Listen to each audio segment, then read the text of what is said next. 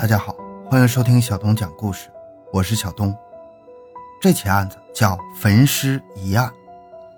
这天一大早，在马路边打扫卫生的清洁员发现，对面某工厂职工宿舍的楼上有火光，于是赶紧跑到对面，告诉正在该职工宿舍食堂里准备早餐的马师傅。马师傅跑出来一看，四楼果然有火窜出来，于是连忙叫醒了在里屋的厂长。李大华，两人立即冲向发生火灾的职工宿舍楼。回到现场，寻找真相。小东讲故事系列专辑由喜马拉雅独家播出。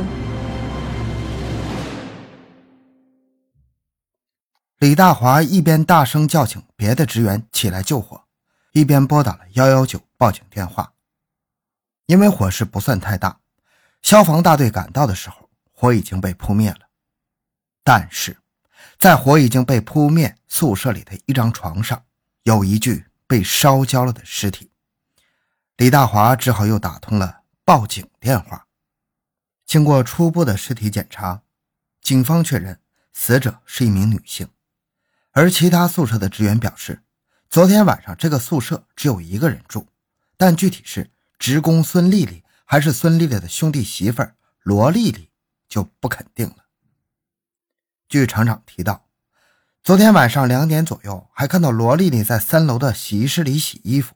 至于她有没有在宿舍睡觉，就不知道了。但可以确定的是，罗丽丽穿着一件粉色的上衣。随后，警方结合尸体的背部未被烧尽的粉色衣物残留，初步确定死者就是罗丽丽。确认了尸体就是职员罗丽丽之后，侦查工作有了落脚点。那么，罗丽丽是自杀还是他杀呢？根据现场情况，死者姿态属于比较自然的睡姿，身上还盖着一床被子。另外，和死者房间只有一门之隔的室内套间里还住着四名女工，他们没有听到求救声，同楼的其他工人也没有在当天晚上听到求救声。这些迹象表明。罗丽丽很有可能是自杀，但是验尸的结果却不是这样。第一，尸体表面的碳化程度比较严重，体表损伤的情况基本无法判断，但脑颅深层解剖完好，也就是说，他的头部没有受到外力的打击。第二，死者肺部有大片点状出血，胃内容物已经所剩无几。三。死者颈部肌肉、肌腱大量出血，警方可以断定，罗丽丽是被人掐死的。这是一起死后焚尸、伪造现场的案件。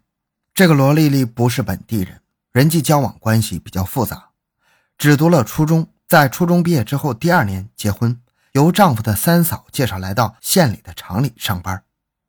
警方调查其两个多月的联系人资料，发现。两个月以来，他昼伏夜出，经常涉足茶座、舞厅，交往的男性比较复杂。有多复杂呢？有职工告诉警方，经常看到一个戴眼镜的男人，自称是市水利局长的儿子杨某，曾经追到厂内殴打罗丽丽，而且还扬言，要是罗丽丽不跟他好，就不会放过他。也有职工告诉警方。他看到有个男的大半夜骑摩托车把罗丽丽从厂里接走，早上上班的时候又开着摩托将她送到厂里。还有职工告诉警方，在案发的三天前，罗丽丽的老公带了几个弟兄来厂里接罗丽丽回家，但是罗丽丽直接表示不回，两人大吵起来，恼羞成怒的曾说过：“限你三天之内回家，要不然你小心着。”另外。罗丽丽的原室友告诉警方，罗丽丽一直和县里在电站上班的周胖子关系不一般，胖子经常来城里找她，还买过昂贵的礼物。也有人说，案发当天晚上，和罗丽丽只隔了一道门的几个女工人，在十二点左右听到罗丽丽房间里有男人咳嗽的声音。随着警方调查的深入，越来越多的男人被扯出来，没办法，警方只好挨个查。那个水利局局长的儿子其实是假的，只不过是一个卖液化罐的店主。当天晚上他在其老丈人家，没有作案时间。罗丽丽的丈夫也因为没有作案时间被排除了。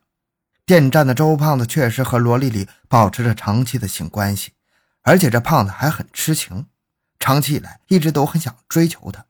听说她死了，泣不成声。警方查到周胖子当晚在值夜班，和别的几个同事打牌，一直到大清早才下班，同样没有作案时间。再查，那个骑摩托车的神秘男子是五十多公里以外罗丽丽老家村子里的村干部。一般来说。他只要进城，就会将罗丽接出来和自己开房。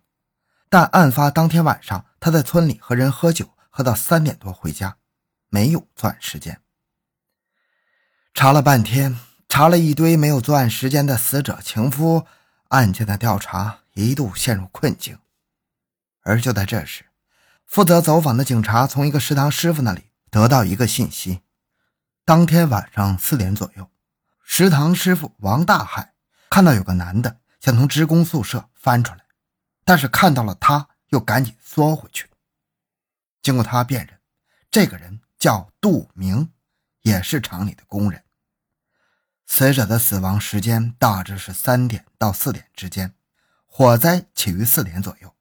这个畏畏缩缩、见不得人的杜明有完美的作案时间，而且他还告诉警方，当天晚上十一点左右，杜明还去过他的屋里。十分骄傲地告诉他：“罗丽丽今晚让他自己去和他作伴。”杜明的嫌疑瞬间变得很大呀。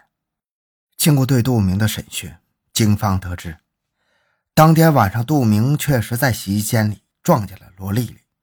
当时罗丽丽正在洗衣服，罗丽丽让他到食堂拿点洗衣粉。杜明拿了洗衣粉来之后，罗丽丽小声和他说：“今晚宿舍。”就他自己一个人，让杜明去和他作伴。随后，杜明受宠若惊地跟着罗丽丽去了他的房间。到了之后，罗丽丽铺床，杜明看到隔壁王大海的宿舍门开着，于是就走进去。大海啊，罗丽丽今晚要我和她睡，牛逼！那还不赶紧去？说完，杜明就进了罗丽丽的房间。两人完事儿之后。相拥而睡，而中间因为感冒的原因，杜明咳嗽的厉害，就被隔壁的女职工听见了。半夜两点左右，罗丽丽拍了一下杜明，杜明睁开眼一看，王大海居然就站在床前。为了避免尴尬，于是假装没看见，翻了个身，搂住罗丽丽，又睡着了。凌晨两点半，杜明和罗丽丽又听到开门声，又看见王大海。站在床前，杜明不知道王大海想干啥，也没搭理他。王大海站了几分钟，离开之后，罗丽丽告诉杜明，说：“这个王师傅真的不要脸，今天晚上就来好几回了。上个月有天晚上，他硬是把我按倒在床上，想干那种事儿，被我打了一耳光，所以他恨极我了，处处跟我过不去。看他都那么大岁数了，跟我爹差不多了。”吐槽完这些之后，两人又来了一次行为。四点左右，杜明说自己要回一楼食堂去烧水，给师傅准备做早饭。于是罗丽丽就把杜明送到二楼，两人依依不舍的分别了。杜明称自己回到宿舍的时候就是四点左右，之后他又倒下睡了一会儿。五点多听到有人喊救火，于是赶紧去楼上救火。这个是杜明自己的说法。那么。如果按照杜明所说，他完全没有杀人动机啊，也没有焚尸灭迹的必要啊。如果杜明说的是真的，那告诉警方撞到过杜明的食堂的师傅王大海就是在说谎。警方随后对王大海进行审讯，才得知在案件发生后，王大海向厂长请假回老家待一段时间。警方将其带上审讯桌的时候，王大海一样伪装得很好。就像没事人一样，但这三十好几度的天气里，他倒穿了一件长袖加外套，就连衣扣都扣得严丝合缝。警察发现王大海的下嘴唇有抓伤了，但王大海硬说是他原来的一个痣让他抠掉了。当警方要求王大海将外套脱下来之后，他这才发现王大海的手脖子上都有很多的抓伤，而且比较新鲜，有的已经结了痂，有一部分已经落了痂。虽然无法很好的解释很多问题，但是王大海依旧是只字不吐啊。面对僵局，警方只好对王大海进行了各种各样的心理审讯。几个小时之后，王大海的心理承受能力终于崩溃，在早上六点左右坦白了作案经过，承认了杀人焚尸的犯罪事实。王大海性情古怪内向，不善于与异性交流，快五十岁，没有妻子。王大海认为罗丽丽非常随便。加上长期住在罗丽丽隔壁，他形容谁都可以和她上床，但自己多次想和她发生性关系，都遭到了严厉的拒绝。这让本来就自卑、内心脆弱的王大海变得更加容易怀疑自己。案发当晚，杜明和罗丽丽发生不正当关系的时候，王大海因为忍受不了寂寞，一再前去其房里观察。等到杜明离开之后，马上来到罗丽丽的房间里，要求与之发生关系，被罗丽丽再次严厉拒绝。旧怨未了，又添新恨呢。